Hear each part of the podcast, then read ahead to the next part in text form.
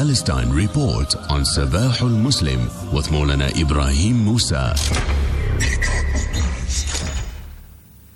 Maulana, Assalamu alaikum wa rahmatullahi wa barakatuh. Wa alaikum salam wa rahmatullahi wa barakatuh. Disturbing reports on the extent of starvation in Gaza.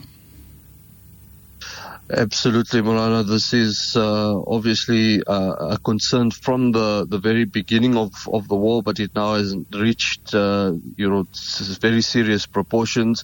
Uh, the uh, reports coming out from northern Gaza, Gaza, particularly saying that there are now several confirmed reports of people who are have died from malnutrition, uh, including infants.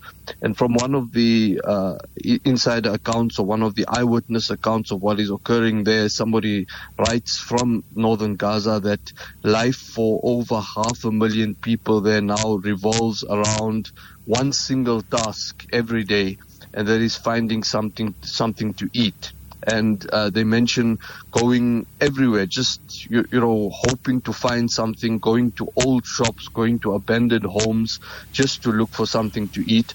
And we have, uh, they, they do get obviously the trickling in of, of food or flour that comes in every few days or after a long while. But when that flour comes in, many of them would immediately mix it with other ingredients like corn, like soy flour, so that they could increase the quantity. And uh, this particular individual saying that we've reached our limit, things are miserable, it's gone beyond famine. Uh, as a young man, he says, I was a healthy guy, I used to ra- ride horses and run. Now I can't even go up the stairs without feeling exhausted. And he speaks about having forgotten how food tastes like. I don't know what fruit or chicken tastes like anymore. Uh, we only eat rice, and that is even scarce.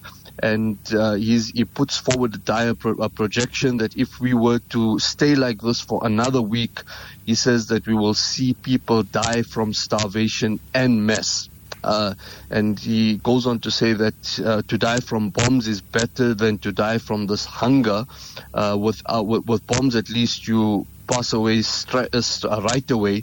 But now we have to go around each day just to find a bite to keep us standing.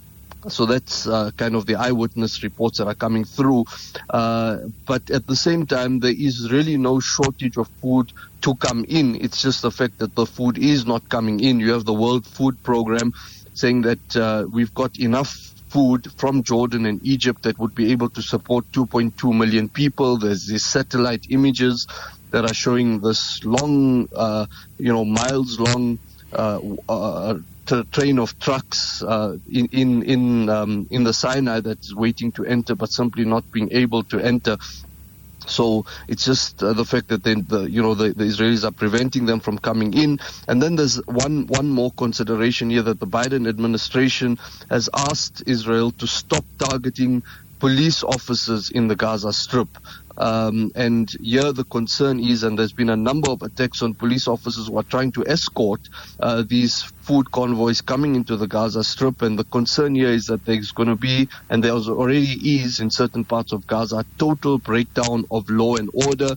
Uh, officials are describing this as Gaza turning slowly into Mogadishu as there's a security vacuum and uh, because of desperation there's armed gangs that are now arising. People are looting the trucks uh, and this is obviously uh, out of desperation where many of the people have been pushed to the brink of famine.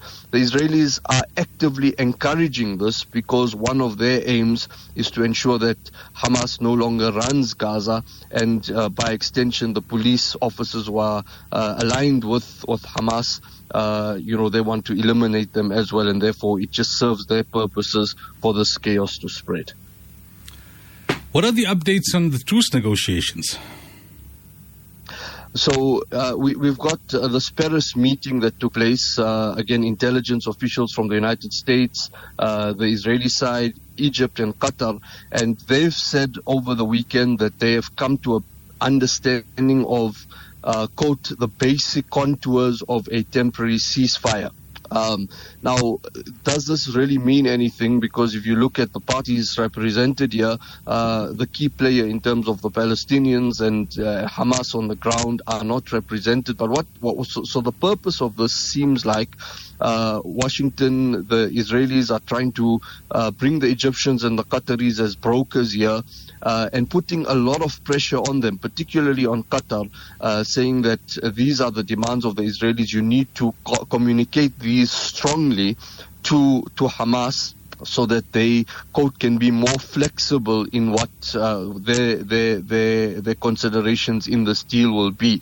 Uh, so it, it's obviously very much up in the air still. But what has been discussed here is a six week week pause in the latest iteration, uh, release of up to 300 Palestinians uh, detainees from Israeli prisons in exchange for 35 to 40 uh, of the Israelis who are held uh, in the Gaza Strip the fact that the Israelis are pushing for this at this moment in time uh, seems to be again because of uh, the failure of the Israeli war effort in the Gaza Strip, and the second is uh, building pressure against Netanyahu anti-government set- set- uh, settlement in Israel. Amidst all of this, uh, Netanyahu is still uh, showing that he is really playing politics at every uh, turn of the wheel here because Netanyahu is saying that even if we get this truce, we are still going to attack Rafah uh, sooner or later. This is his latest statements, and this has led to even Israeli officials saying that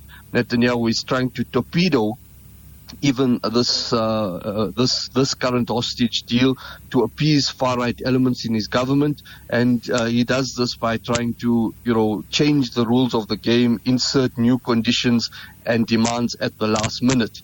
We've got response as well, Maulana, from Hamas on this. Hamas is saying that all these reports that are saying that people are optimistic about the deal are exaggerated and uh, they, they're saying that uh, the, the, the, the, technique that is being used by Israel and the United States, saying that they are signaling progress, uh, is actually uh, a, a, tactic to be able to exert pressure on Hamas to uh, agree to the outline that they're putting forward. And uh, according to Hamas, what, what the Israelis are trying to do is uh, if by, by, creating such high expectations, when these negotiations may fall, uh, they're going to put the blame on Hamas for the failure of these negotiations. Add to this whole mix in Tel Aviv on Saturday, uh, anti-government protests against Netanyahu are back. There was a lot of violence that was used against Israeli protesters, water cannons, and more than 21 Israelis were arrested amidst uh, injuries as well. Now, a significant call from a UN panel on stopping arms sales to Israel.